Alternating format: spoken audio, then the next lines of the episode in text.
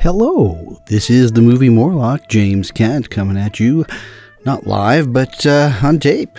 And uh, I promised an episode a week, and here it is, uh, several days later than a week, and I apologize for that. Um, I had a guest that couldn't quite sync up. Hopefully, we'll get to them in a future episode. Uh, and then, you know, there were some movies that came out this past weekend that I wanted to watch, and then discuss on the program. So that's what I've done. A few things that have dropped on HBO Max and also Netflix. And so we'll have just a quick discussion about those. And uh, again, I'm talking about this website uh, that I was working on, and I have it. It's not the greatest website, you know, it's not going to have lots of details, but it is up and available for you to grab the episodes at moviemorlock.com. Um, so if anybody's looking, you can just send them right there. Uh, also, you can get the program on Apple Podcasts and Spotify and all that stuff. Um, and also Podbean. And then, uh, moviemorlock at gmail.com. That's where you can email me if you want to be a guest on the show and discuss a movie or just uh, send some information my way or whatever you want to do. Anyways, uh, so I've been, you know, looking forward, like probably a lot of people, to this Sopranos movie. Uh, it's a prequel, kind of an origin story, I guess, of Tony Soprano and some of the uh, people that uh, were predecessors of Tony and his gang. And so uh, this is this movie called Many Saints of Newark, and it is created by David Chase, who created The Sopranos. Uh, he co-wrote it with Lawrence Konner.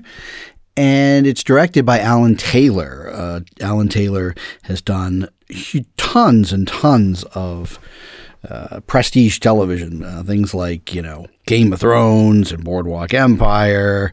Uh, he's done an episode of Mad Men. I mean, there's, there's not a show that he hasn't done. Uh, but his real claim to fame is he did nine episodes of The Sopranos and some of the best episodes.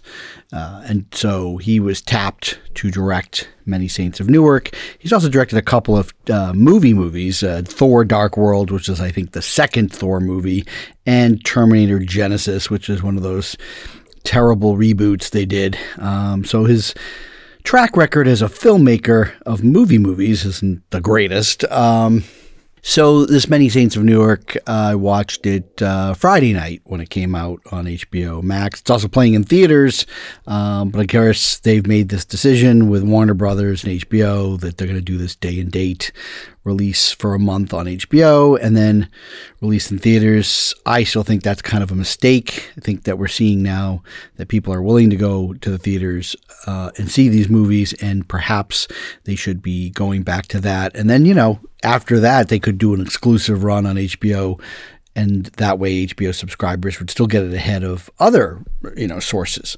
But whatever, that's how they're doing it. And then uh, you know, so I think a movie like Many Saints of Newark loses out because it's so tied into the TV show. Most people are like, well, I mean, I don't need to go see that in the theater. I'll just see it in TV. Where I know uh, if there was no pandemic and things were the way they used to be, absolutely opening weekend, I would have gone to my local theater and I would have seen Many Saints of Newark. So I don't want to get into too many spoilers of a film like Many Saints of Newark because if you're a Sopranos fan, you're going to want to watch it. And I definitely would recommend, if you're a Sopranos fan, to watch it because, you know, it does complete parts of the story. But unfortunately, the film isn't that good. I mean, that's just plain and day. I mean, I didn't hate the movie. Um, there were some things to like about it. And, you know, I mean, it was sort of a guilty pleasure in that, sure, well, big Sopranos fan. It was nice to see sort of what these younger versions of some of the characters would be like. Um, and there's definitely a few things to really enjoy about it. Something I didn't like about it at all was the cinematography by Kramer uh, Morgenthau. It, he's done a lot of TV. Did some Game of Thrones, and he also did some episodes of Boardwalk Empire, and he also shot Thor: The Dark World. And I felt this movie looked very muddy. Um, it did this sort of weird focus vignette thing that seems to be popular these days. Uh, a lot of these digital films. Um, and these cinematographers, they're playing around with digital and trying to make it look interesting, I guess. And I feel that digital is the worst when they're doing a period movie. And that is definitely the case here. Um, and it doesn't look like the look of The Sopranos, I think is another thing. Maybe they were trying so hard to make it feel like a movie instead of the TV show, but it really just it didn't feel like a Sopranos looking film. And of course, The Sopranos now has been over since 2007, which is, you know, 14 years ago. That's a long time. I feel that with the script, you know, these people got a little rusty on what they're supposed to do with Sopranos. And I feel like while some of the one liners were funny, in the movie, and they felt very much like Sopranos. It didn't. The movie. It didn't feel like it belonged in this movie. I guess, I guess is the thing. And the main problem is the story that they decided to tell. It's not very engaging. Uh, and I wonder if the film was supposed to be longer and they found that a lot of stuff wasn't working. So they trimmed it to a two hour film, which is weird because a movie like this, you know, these mafia stories, they're usually epic in scope. So you're thinking at least a two and a half hour movie. This is completely just two hours. And you felt very threadbare that there was a plot pretty weak and there's a story somewhat involves it starts in kind of like two places you get uh, like 1967 and these Newark riots. And then you also have, you know, flash forward about four years later, I guess, and that's where you get a teenage uh, Tony Soprano. So there's a younger version of, of Tony, played by a kid who, who looks a lot like uh, Anthony Jr., in The Sopranos when Anthony was very little, which I thought was interesting because you know you see a resemblance of the father. Uh, the teenage version of Tony Soprano was played by Michael Gandolfini, James Gandolfini's son. And I thought that characterization is very successful in that he is sort of the spitting image of his father. Um, and you can imagine that what Tony Soprano would have looked like uh, growing up, that it would have been this kid. And just did some of the mannerisms and the, the sort of pouting and the eyes. Um, so it wasn't just a mimic. I mean, I really think he embodied uh, what a young Tony Soprano would be. Unfortunately, the story they gave for him uh, wasn't a good story. Uh, while I would think a lot of people going into this movie would think that this is a story told through Tony Soprano's eyes, growing up with all these mobsters and how he gets involved and how ultimately he starts the journey to become the Tony Soprano that we knew from the show. But that's not really the story they told. Tony Soprano is a side character, and they do go back to him several times. But that's where it gets very disjointed because they just decided not to do a full Tony story that the payoff in the end doesn't really add up. Um, I mean, this kid cat, Tony doesn't really have a great father figure. Uh, Jon uh, Bernthal plays Tony Soprano's father, Johnny Soprano, um, which is a character mentioned in the series, uh, but not there. And he is, of course, the brother of Junior Soprano, who is a big figure in the uh, Soprano story. He's played by Corey Stoll, a great character actor who does a great job, I think, of Junior. And if anything, while I don't think the story is really great, there is an interesting uh, piece of the puzzle that gets resolved in this movie um, that ties into the series. And of course, if people haven't seen the series in a long time, they might be stretching to kind of piece this all together. But it definitely adds some dynamics if you go back and watch The Sopranos. Uh, again, I'm not going to go any spoilers here, but the thing is, is that if you had never watched The Sopranos before, I don't think that you're going to find this many Saints of Newark that engaging. Uh, so, what is the story? The story really involves a character, uh, Dicky Moltisanti. The Moltisantes, I believe there's like there's a cousins aspect to this, and it's not very clear. I mean, Sopranos experts can tell you exactly who everything is, but I feel like uh, somebody's married to somebody's somebody, whatever. Uh, but Dicky Moltisanti, his eventual son is Christopher Moltisanti. Tony Soprano is kind of the father figure to Christopher because his father, uh, Dicky Moltisanti, was murdered. Um, that's no secret. That's always talked about in the story. However, the story of how Dicky Moltisanti was murdered plays into The Sopranos and Christopher's journey into becoming a made man. And the question is whether or not that story was ever true. Uh, this movie answers some of those questions in an interesting way. And so instead of uh, a story about Tony Soprano, you really have a story about this guy, Dicky Moltisanti, uh, whose father is played by Ray Liotta. And Ray Liotta plays this guy, Hollywood Dick Moltisanti. So he's the elder Moltisanti who's just returned from Italy. His, the wife is not in the picture anymore. He has a new bride, a very, very young Italian woman I thought played very interestingly by Michela De Rossi. She's a newcomer and uh, just a striking Italian beauty, um, a real Italian, uh, somebody that doesn't speak much English. And so there's a journey there. And she will play heavily in all of the events that kind of unfold in the movie. Uh, there seems to be a rival gang, if you will, um, and that is with uh, African American uh, group that works with the Italian mafia, and one of these characters, Harold McBrayer, by, played by Leslie Odom Jr., who's getting a lot of work these days, probably because of Hamilton. You can see why he'd want to be part of the Sopranos world. Unfortunately, if this is going to be the eventual main uh, antagonist of Dicky Moltisanti. You got to build up that relationship better. Um, it's pretty weak and thin, um, and there just seems to be a few events that might kind of spurn their rivalry, but it doesn't really add up to much, unfortunately. And it's not very strong. You don't really care. And the movie seems more interested in just trying to be a little bit of a character study. Uh, but again, it feels like an hour is missing of this film. It's two hours, but it feels like it should have been three. And maybe at three hours, some of this stuff would have made more sense. So some of the things that happen, some of the plot moves in the movie don't make a lot of sense. And that's really what kind of uh, strangleholds it. Uh, another character that I want to mention is Livia Soprano, which is Tony's mom. And Tony's mom factors pretty heavily in the first season of Sopranos. And then the second season, I mean, she was clearly going to be uh, a very big part of the show, but in real life, the actress died, and so they uh, did kill off the mom in that fashion, and uh, it was that's kind of a shame.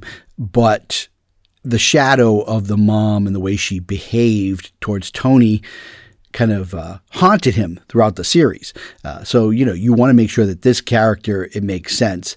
And Vera Farmiga plays Livia Soprano, and it's amazing. It's really it's like she embodies the elder character version, and she turns her into somebody that's uh, you know it's it's kind of funny and comic relief, but there's it is, there is a real character there, and I think she's one of my favorite parts of the movie, and she does get some of the best lines, and she just delivers them uh, flawlessly, and you really do feel for a few minutes like you're back in a Sopranos world.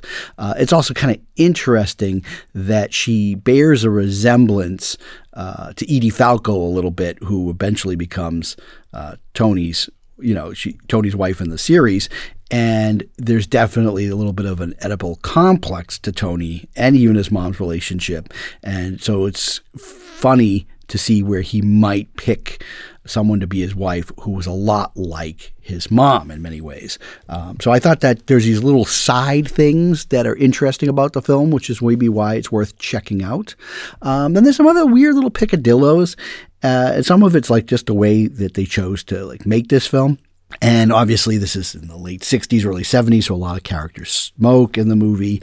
Um, and of course, since uh, probably when The Sopranos was originally on, there's different rules in Hollywood. Uh, you can't smoke real cigarettes anymore on screen. I mean, it's you know for safety of the actors and stuff, so it's always like kind of fake. But in the case of like Livia Soprano, there's a scene towards the beginning. They're at like a, a party. Um, I think it's uh, Tony's sister is getting her confirmation, and Vera Farmiga is like smoking at a table, and it looks very unrealistic. It's actually the smoke coming out of her mouth. It almost looks like she was vaping or something. And that's possibly something they're doing these days. But then in a couple of scenes later, uh, they show Michela De Rossi the Italian uh, bride of Dicky Moltisanti. Uh, she's uh, Giuseppina Moltisanti, and she's smoking and it's very realistic looking. And it comes so hot off the heels of the other that it's kind of distracting when you have somebody who's really smoking versus somebody who's doing some kind of fake vaping thing. Um, so these are just these little things that just annoy me about a film. They take me right out. Uh, so it's you know it's kind of like this weird mixed bag. I sort of had a good time watching this movie, but I also don't think that it was very strong. And I think that some of the plot points hinge on things that you could see coming a mile away. And that's a little disappointing because I always thought that that was one of the great strengths of The Sopranos was that it would surprise you and it did things that other shows had never done. But of course, you know, Sopranos debuted over 20 years ago and a lot has changed because of The Sopranos. And so now The Sopranos itself it's not really relevant. However, however, the film ends with the potential that you could see a new series born that might follow the teenage Tony Soprano into his world of crime. Which, by the way, the film doesn't do a really good job of because it doesn't really cement any relationships with Tony and these people who are supposed to be his mentors. You sort of see at the end where Tony's going to go into that world, but it doesn't really add up as to why.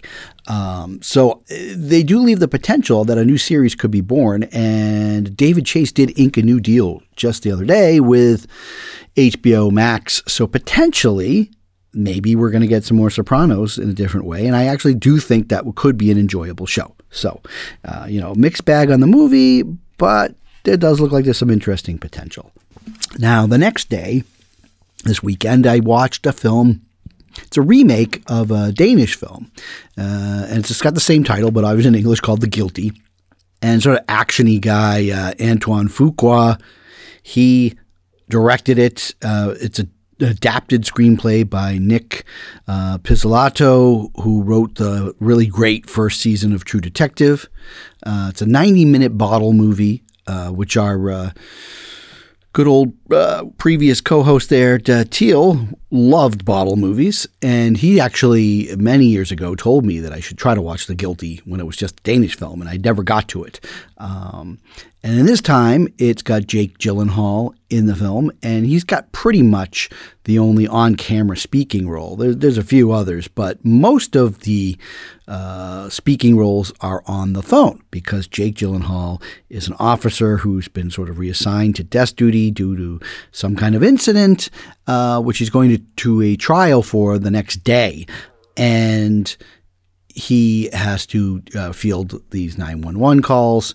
He's very got a lot of anger issues and he gets a call sounds like a, a woman has been kidnapped and he is now trying to help stop this from happening. And it seems like that there's some need for redemption of his character so he feels the need to save a life on the verge of this trial where everybody's kind of turned their back to him. And it's a very silly movie the his behavior at this uh, 911 center is ridiculous. It doesn't feel realistic at all uh, when you have this type of situation happening. And you just don't believe that these are the things that would actually go on in a real emergency situation. Um, there's also a backdrop that there's these massive uh, wildfires happening outside of uh, Los Angeles that are kind of plugging up resources. Uh, so that is supposed to fit into things. But essentially, this incident that's happening. Uh, there's more to the story, of course, that meets the eye. Um, and as this 90 minute movie gets further along, uh, it just gets more and more ridiculous. And the things that Jake Gyllenhaal does just make no sense, any of his motivations. And when it's over, you're just so happy that the movie is over. I mean, I hated this movie. I really did. Um, so, you know, certainly if you like this kind of genre, you know, go for it. If you've seen the Danish original and you really loved it, maybe you should watch this new version and then tell me if it was like, ooh, that was really bad and here's why. Because I, I, I'm not This movie was so terrible that I have no desire now to go watch the Danish film, especially if the plot is anything like this one. But I'd be interested in hearing if it was different. So, like I said, if somebody has seen the original and then watches this film, I'd love to have their take. Uh, you could have, come on and tell me about it, or at least email me at moviemorlock at gmail.com. That would be great. Um, I'm going to briefly mention another film that is in a way a bottle movie, not not quite. Uh, it's been around for a few years on Netflix, and I don't know why my wife suddenly decided she wanted to watch this. Um, I knew about it a few years ago, and I kind of thought it might be amusing, so we'd you know watch it. But she put it on. And uh, we watched this thing. It's called Destination Wedding, and it's another movie that's about an hour and a half, and it has Keanu Reeves in it and Winona Ryder. And essentially, what it boils down to, it's a two person play, basically, where there's these two characters that have been sort of thrust together to go to a destination wedding. It's San Luis Obispo in uh, sort of central California, Northern California, I guess. They end up having to be on the same plane and then the same bus, and they're in the adjoining rooms. And they are two people that would be hard for most people to get along with. And so they bicker and fight. And it's actually written and directed by the guy who did Mad About You with Helen Hunt and Paul Reiser. And so it has that same sort of rat a tat back and forth, you know, battle of wits type of thing. And you know what? It's only about an hour and uh, 25 minutes, and it grows pretty long, I think, by the end of it. But it kind of goes up and down a roller coaster because Keanu Reeves and Winona Ryder get to, I think, do stuff that they don't normally get to do playing like comedy and playing off each other and having a ton of dialogue to have to interplay with. And they're the only speaking roles in the entire movie. So they go from situation to situation and there are people around them, but we are focusing just on their conversations. And I think that's all you really need to know about the film. I don't want to give away anything about why they're there, etc., what they do, any of that stuff. It's just if you're looking for something really throw on the background, kind of watch it, um, and it really doesn't need to be much of anything. You know, did a couple of amusing laughs. So I'm going to be honest, uh, and I certainly liked it a hell of a lot more than The Guilty. I guess this was a busy week for me watching stuff. There was a film that I watched uh, late or Saturday night after uh, kind of getting off of this guilty thing, and we were looking on Criterion, and October 1st is struck, so there's a bunch of new things on Criterion that you want to check out. And one of the things that's up there is director Edgar Wright. He has a new film, uh, Last Night in Soho, coming out at the end of the month. Sort of a nostalgic 60s night, but there's also, I guess, a little bit of horror thrown into the film. I don't know much about it. I'm trying to stay kind of clear of those details because I do want to watch that movie and I don't want to know too much ahead of time. But in anticipation of that film, he has curated, uh, I don't know, maybe 10 movies that are all influences on him. And so we took a look at what are those offerings. And one of them that caught our eye was a film called Beat Girl. This is a British film, and it's from 1960, and it actually uh, was ready in 1959. However, the content gave it an X certificate, which back in England, when they used an X certificate, it just meant it was for adults and kids couldn't get in to see it. But the company had a whole bunch of those movies. So you could see that filmmakers were already gravitating towards more adult themed content. They they were sick and tired of doing things that, you know, were bland and they wanted to kind of explore a little bit beyond the reaches of what they'd been allowed to do before.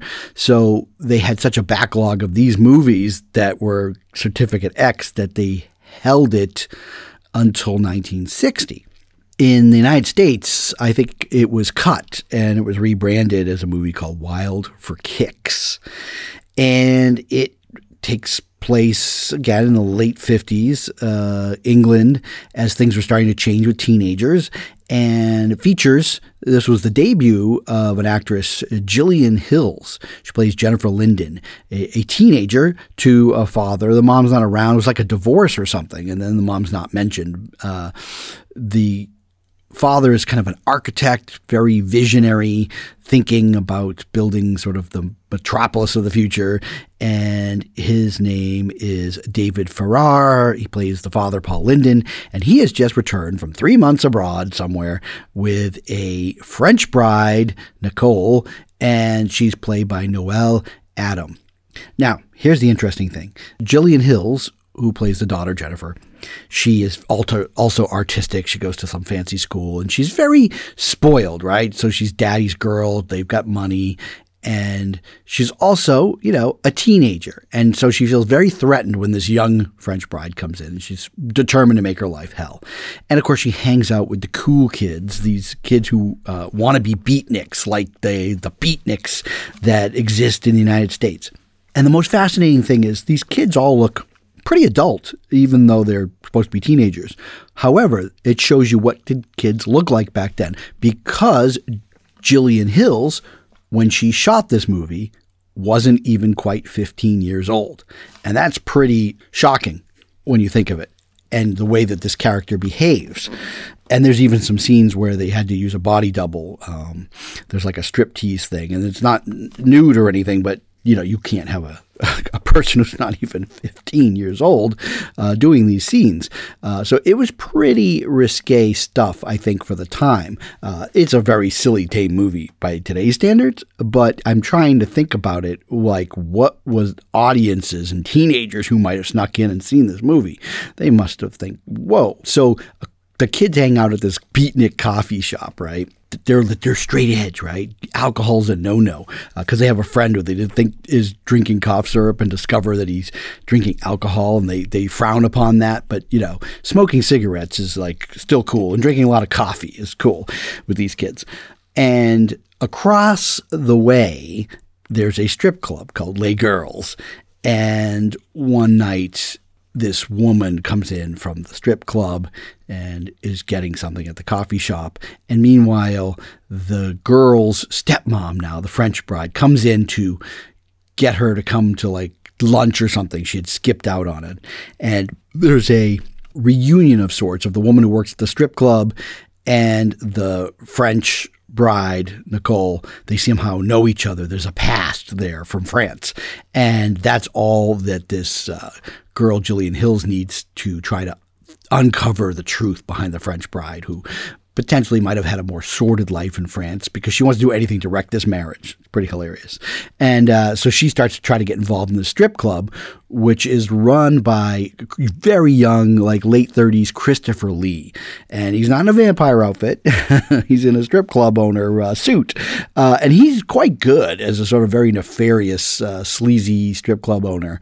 And then another interesting thing about the film is the teenagers that are sort of the group, and they're, they're, in almost every scene where there's a group of kids dancing and stuff. There is a character who goes by the name of Plaid Shirt in the credits, and he's always wearing this uh, plaid checkered shirt. And the movie's in black and white, but it's probably one of those red and black uh, plaid shirts. A very young, like 18 years old at the time, Oliver Reed. And it's really wild to see him just as a young boy. And then another in the group is this actress, Shirley Ann Field. She plays this character, Dodo. And the fascinating thing about that is just a couple years later, both Oliver Reed and Shirley Ann Field would show up in another British uh, sort of schlocky film called These Are the Damned by Joseph Losey, which in the earlier part of this year we talked about. I watched this film and they play brother and sister in that uh, film. So I was instantly like, wait a minute, who's this Dodo? She looks familiar. And I looked up and it was Shirley Ann Field. And then I was like, I think she was in These Are the Damned with Oliver Reed. And of course she was. So this movie, again, it's another one of those like hour and 23 minute films, which is, I think, how I got to see so many of these films this weekend is that uh, Destination Wedding, a little bit under an hour and a half, The Guilty, hour and a half, Beat Girl, under an hour and a half. And then, of course, uh, Many Saints of Newark is just two hours. Those are the films that I watched this weekend. Quite a lot. But then, yesterday, we took on the Squid Game Challenge. Uh, Squid Game, uh, and I'm not going to get into spoilers of this, I'm just going to kind of give you the setup. Netflix had put out, and, and it's funny with Netflix, they don't seem to do a lot of promotion early on. I never know when things are going to show up, and then suddenly they're there. And Squid Game is one of them. Uh, there's this thing that whenever you're scrolling through Netflix, if you stop on something for like two seconds, it starts to just suddenly play a preview. And that was the case of Squid Game, which, of course, the title, Squid Game. And they start showing you a few scenes, and it looks like it's some weird game show, reality game show from Korea. And Netflix has a lot of foreign imports that they put up. And you know, you watch a couple of seconds here and I'm like, okay, there's some weird futuristic reality show game that they got that's like a big phenomenon in Korea or something. And I'm not going to watch that. And then I hear it's like the last couple of weeks I've been hearing all about this Squid Game, right? It's getting very popular, it's becoming a national phenomenon. And I'm thinking to myself, what could be so popular? Why why is watching this reality show game popular? Well, I come to find out that it is not a reality show game. If I watched the entire trailer on Netflix, which I had not, you'd pretty quickly realize by the end that this is probably not a reality show, but that there's some kind of series where there's a nefarious game being played. So I finally read enough about what the series was to be intrigued. And my wife was intrigued too. And she'd actually already started watching like the first 20 minutes of the first episode. But she liked it enough that she said, Oh, I want to go back and we'll rewatch it. We uh, had some time yesterday and we ended up watching four of the nine episodes and about 15 minutes into the fifth episode. And now we're really hooked. We got to continue uh, binging this thing and finish it this week. Uh, it's a really fascinating show. Um, you know, I don't think it's as original as people might think it is. Um, there's a lot of different, uh, it borrows from a lot of different things. But ultimately, it is a satirical, I think, darkly satirical look at class in Korea. Um, so that's like what was interesting about Parasite, uh, class struggles, and how there's the wealthy and then there's everybody else. And this film, I think, or series takes it a step further. And there's certainly parallels that you could see in America where if you have gotten yourself so far down the hole, where's the opportunity for you? Um, in this case, we're looking at people who, for one reason or another, are massively in debt. And essentially, this film, this again, this series makes the point that how what is the worth of their life if they're living an existing day to day where bad things are going to happen to them if they can't pay off these massive debts, which they just can't. So that means they're going to have to do nefarious things or continue gambling or whatever to get themselves out of the hole, but they're probably just going to get themselves deeper in the hole. And then the long and short of it is, as you come to learn, these people are sort of followed and reached out to with an interesting opportunity to make a lot of money by playing a series of games. And they're already in such debt, etc., that they're like, well, you know, you can do this or you don't have to do this, but you're probably not going to enjoy the rest of your life. So these people sign up not knowing much else about the details of what they're going to do. And there's a lot of uh, secrets about how they're going to get there to this place. And then they find themselves, like 456 of them, to play this series of games but there are consequences to these games. And that's really all I want to say. But I will tell you that the show is exceedingly violent, exceedingly so. Um, and that may not be to everyone's taste, but it finds its ways to twist and turn and keep things very interesting and introduce new facets uh, to the story that really hook you. And then ultimately, you really, uh, it, it, slowly builds into these characters uh, that you find interesting. And then it does delve even deeper into the human psyche and what drives humans and greed and other motivating factors. The movie's got some bits of Lord of the Flies in it. Uh, it also feels at times a little bit like Pasolini's uh, uh, Salo, The 120 Days of uh, Sodom, and just in the way that behaviors when you're under captivity uh, can shift and change. And also, there's a series of masked people, and there's a hierarchy there. And these people are tasked with doing different things with the contestants. And that reminded me a little bit of Pasolini's uh, Salo as well. Even within them, there are different motivational factors. I think it kind of gets into the humanity of uh, rules of a game, but then also how people look for opportunities within a game to cheat for their own survival or for their own financial gain. Um, and that makes its way into the people who are running the game as well as the contestants. Uh, so there's a lot of fascinating aspects to the show that make it really great entertainment to watch. Know it's weird, great entertainment, but I mean, I think it's just something that it's definitely a show for its time and I think that's what anything, when something breaks out and becomes a sensation, it's because a lot of people can relate to the things going on.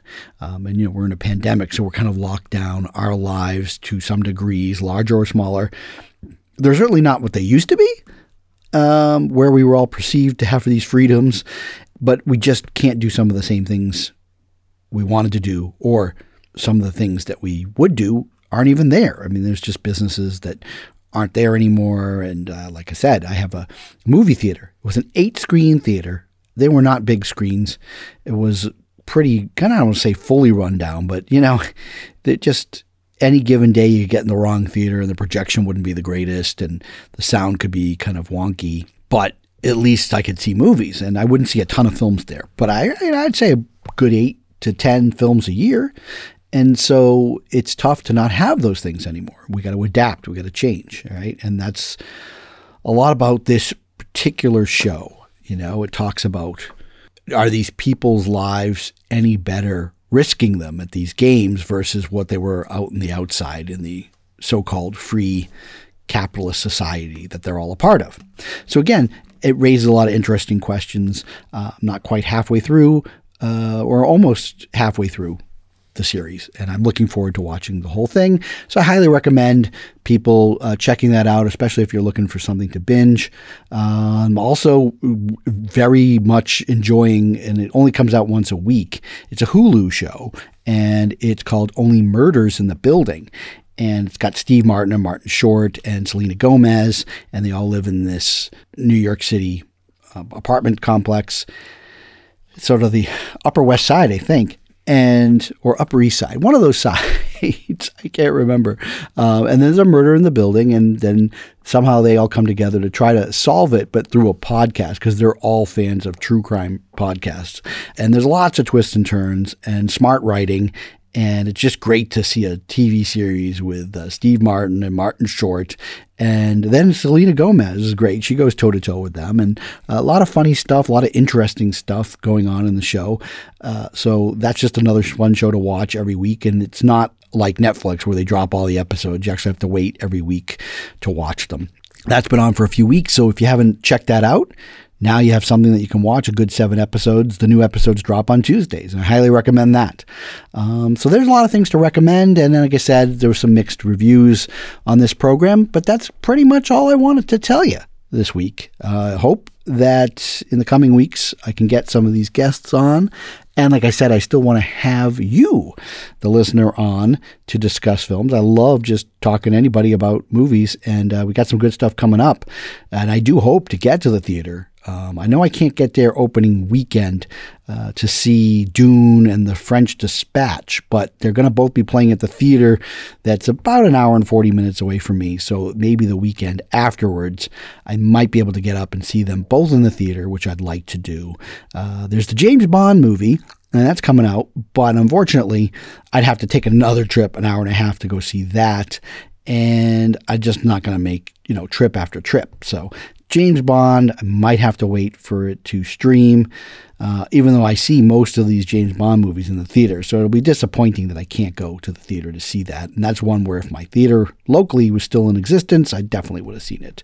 Um, so certainly drop me a line if you get to see it in the theater and tell me how is it. You know, is it worth it or whatever? Because sometimes those James Bond movies are hit and miss. Uh, you know, Skyfall was great. The next one, Spectre, yeah, not so great and then don't know about this last one with Daniel Craig. But I'm hoping it's good. All right, everybody. Uh, this is the Movie Morlock. James Kent signing off. Again, moviemorlock.com and moviemorlock at gmail.com if you want to send me a note. until then, go watch some stuff, uh, whether it's to streaming or if you get to the theater. So long, everyone.